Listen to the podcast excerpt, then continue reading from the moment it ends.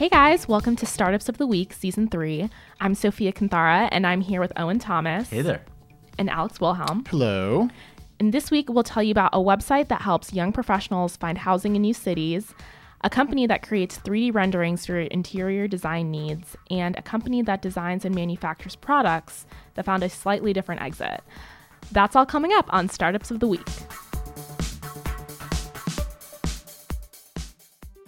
Are you feeling overwhelmed by technology? Do you suffer from a nagging fear of missing out?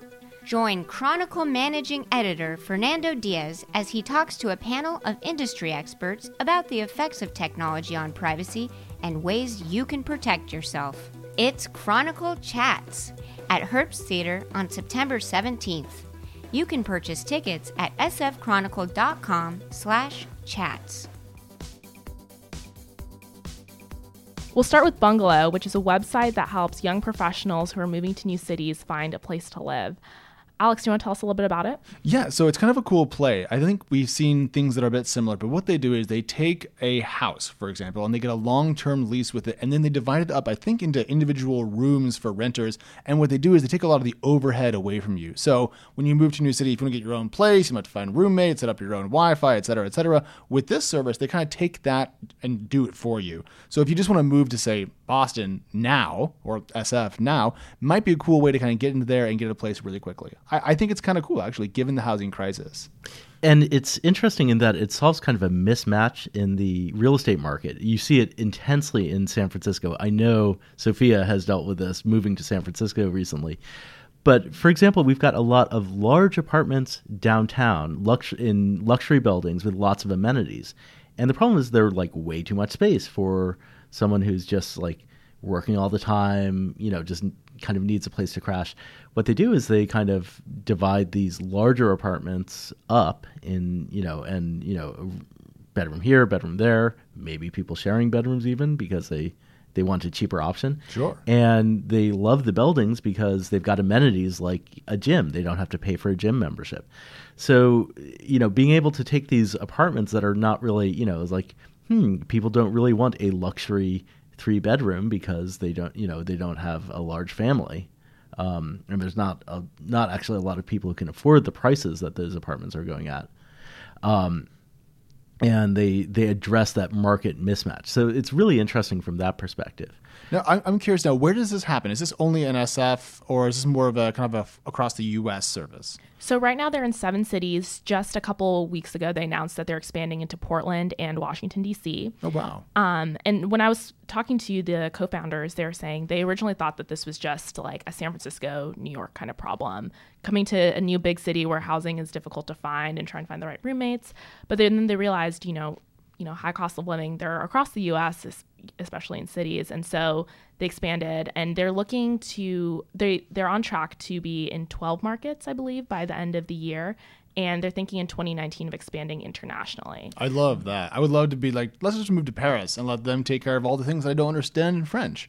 Um, but on the idea about rent being a problem kind of across the U.S., uh, even in Providence, which is a much lower cost of living city than SF, I've heard many people and couples complain about how hard it is to rent there. So I guess this probably is a kind of across the U.S. issue and not just a, a local to us here in San Francisco problem. But I, I forget there's more to the rest of the world sometimes, but you know. Mm, absolutely. And one cool thing about it is that um, they kind of explain it as like you're leasing into this network. So if you were to be living in San Francisco and you got a job in New York, um, you wouldn't have to break a lease if you you could go to another bungalow property in New York. Um, so you know you don't have to ever worry about like I got a job here, but it's gonna be so hard to find someone to like sublet for me, that kind of thing. You can stay within the bungalow network, and that's part of the reason why they're expanding to other cities. Right, because they, they can build it that. out. Then uh, whenever I move jobs, for example, back to Chicago or whatever, then I can just stay inside of their network. That's really cool. Exactly. What age do you think you age out of this sort of, of living? I mean, oh, and you're older than I am. Like, is it like 35 and you can't do this anymore? I think, you know, I think, you know, at the point that you get married, you know, definitely like this is, you know, this doesn't take you all the way through your life, but people are getting married later, you know, and living on their own longer. Yeah. And, you know, I think also people are really hungry for community. That might be the um, that might be the secret sauce. Uh, Sophia, I understand they hold events in cities for kind of bungalow members. They do. So they have monthly social events at um, in each of their cities for bungalow residents. Um, and that was the other aspect of it is that they're like moving to a city, not just finding housing is difficult, but it's hard to like to establish a friend group. Um, so the idea behind it is that you meet other, you know, young professionals and you at these social events and you can create like a friend group. I, Yeah. think, I think that's really cool, and uh, they're they're in the news this this episode because they raised a bunch of money, and they also picked up a relatively large debt facility. So, what are the details on that? So they raised 14 million in Series A funding and they have about 50 million um, in a debt. debt facility. Yes. So, oh, and the debt facility is just going to let them get houses, do the upfront work to get them set up, and then they can rent them out without having to use their equity cash to do that. Correct, because if you're a startup, you really don't want to, um, you know, you really don't want to uh, use your equity that um, you're using to build something, you know, really valuable long term. Hire engineers, develop develop software. You don't want to use that for kind of things that you can use debt for. And something like signing a long term lease uh, to, you know, with the owner of a house that you are then going to get steady cash flow for, predictable cash flow. Banks love to lend against that. So it makes a lot of sense to kind of divvy it up that way. They're definitely going to need some expansion capital, and that's the equity. Yep. Um, and the debt really helps them lock up inventory. So I think smart. I think I think it's cool. And if I was moving to SF or one of these cities inside the bungalow network today, I would actually look at this because getting like Comcast set up is always such a horrifying experience, and I've done that in multiple cities. And if I never did that again, I would be I'd be fine with that. Yeah, So- I, I wish I'd heard of this like about two weeks ago when I was moving here and looking for a place to live. well, better late than never, or I guess not really in this case. Um, what's going on with Generate? So Generate, um, which is based in Sunnyvale, they were just acquired by it's called Sverica Capital Management. Um, the company, so what they do is they design products, um, and they also manufacture products for startups. So they can do the designing, the prototyping, and also manufacturing. Um, and they were just acquired recently. Now, Sverica Capital Management, Owen, this is a, a kind of category of private equity firm that will occasionally go in and buy a private company. And why do private equity companies do that? And, and what's kind of the cool thing in this case they're looking for? Well, I think that it's interesting. The classic Silicon Valley model is you raise venture capital money, and then you, um, yeah, and then you raise more money, and then you raise more money, and then you go public eventually, or you get sold, and you know everyone gets a return. Um, in this case, it doesn't seem like Generate had raised a lot of money beforehand. Um, they've been around since 2002, so you know it may just be that their um, their investors or owners kind of wanted to um, hand the baton and have someone else own this company. Makes a lot of sense. But they, they do design, so not really the kind of recurring software revenue we often see in these private equity deals. This one feels a little bit special. It's a, I, I mean it's basically a services firm is my read on it, and you don't get big multiples on a services firm. Now it's steady and you know probably profitable, and that's appealing to a private equity firm. Now uh, I'd say the uh, other thing that's unusual is seeing a private equity firm operate at this like at this level. I I believe they do like ten million to forty million dollar deals, and it's just unusual to see someone kind of looking at companies in that range as opposed to like really big, you know, multi-billion dollar deals. I mean, private equity firms these days are looking at, you know, where's the, you know, where's the next Uber that I can put, you know, multiple billions of dollars into. Well, one thing I, I've heard from a lot of um, VCs on this subject, especially after they've had about two glasses of wine, is that private equity firms are now paying much higher multiples for a lot of different companies because there's so much uh, extra capital on the private equity side, so much dry powder that people are being more adventurous in terms of what they buy. So maybe if that applies to the top end of the market, that they're willing to spend more money for companies they would have tried to pay less for before, they'll also shoot for smaller companies that wouldn't have been kind of private equity material in the past. M- Look, you have to buy something with all that money. Right. Maybe this is what you end up buying because all the kind of obvious SaaS deals are either too expensive or already done.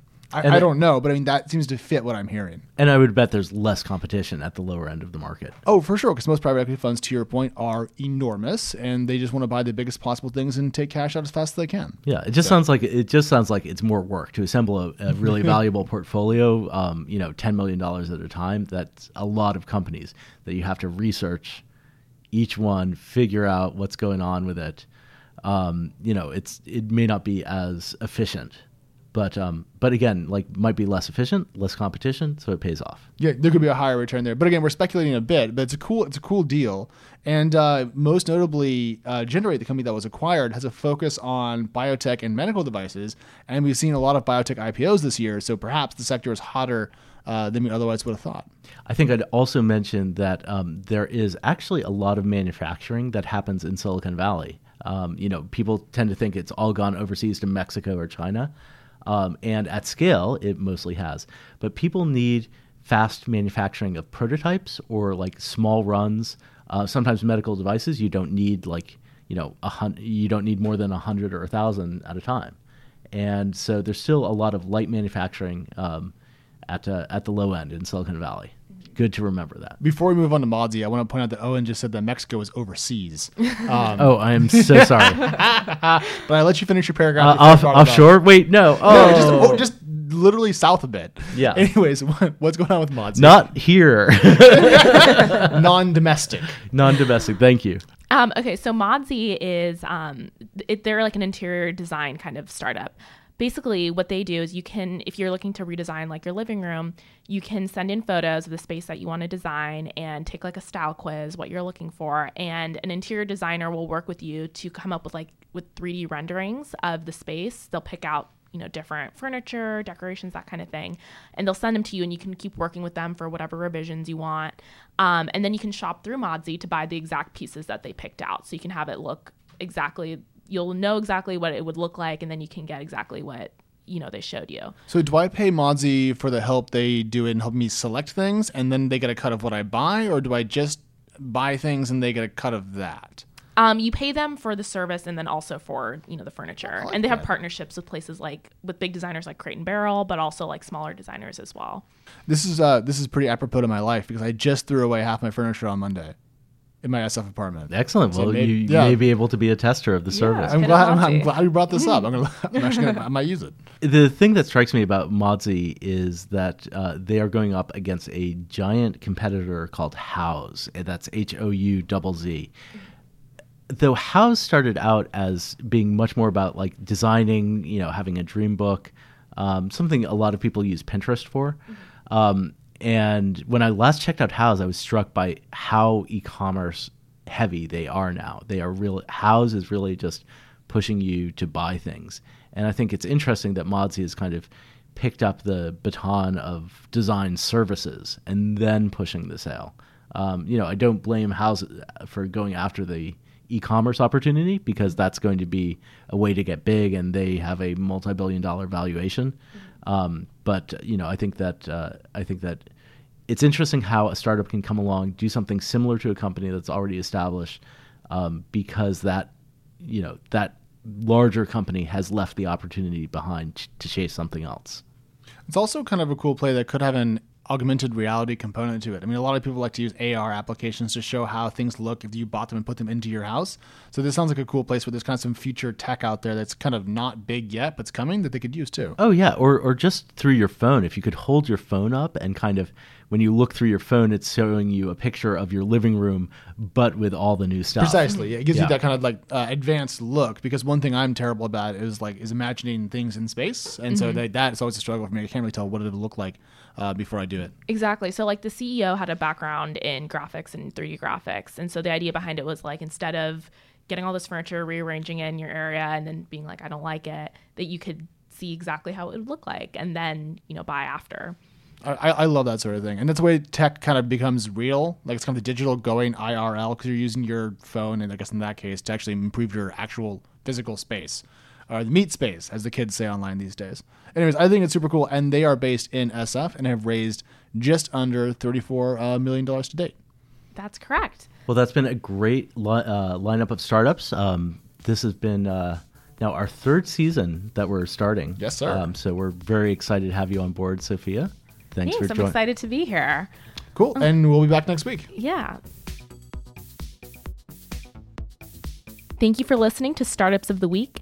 If you enjoyed this podcast, please give us a rating and subscribe wherever you get your podcasts.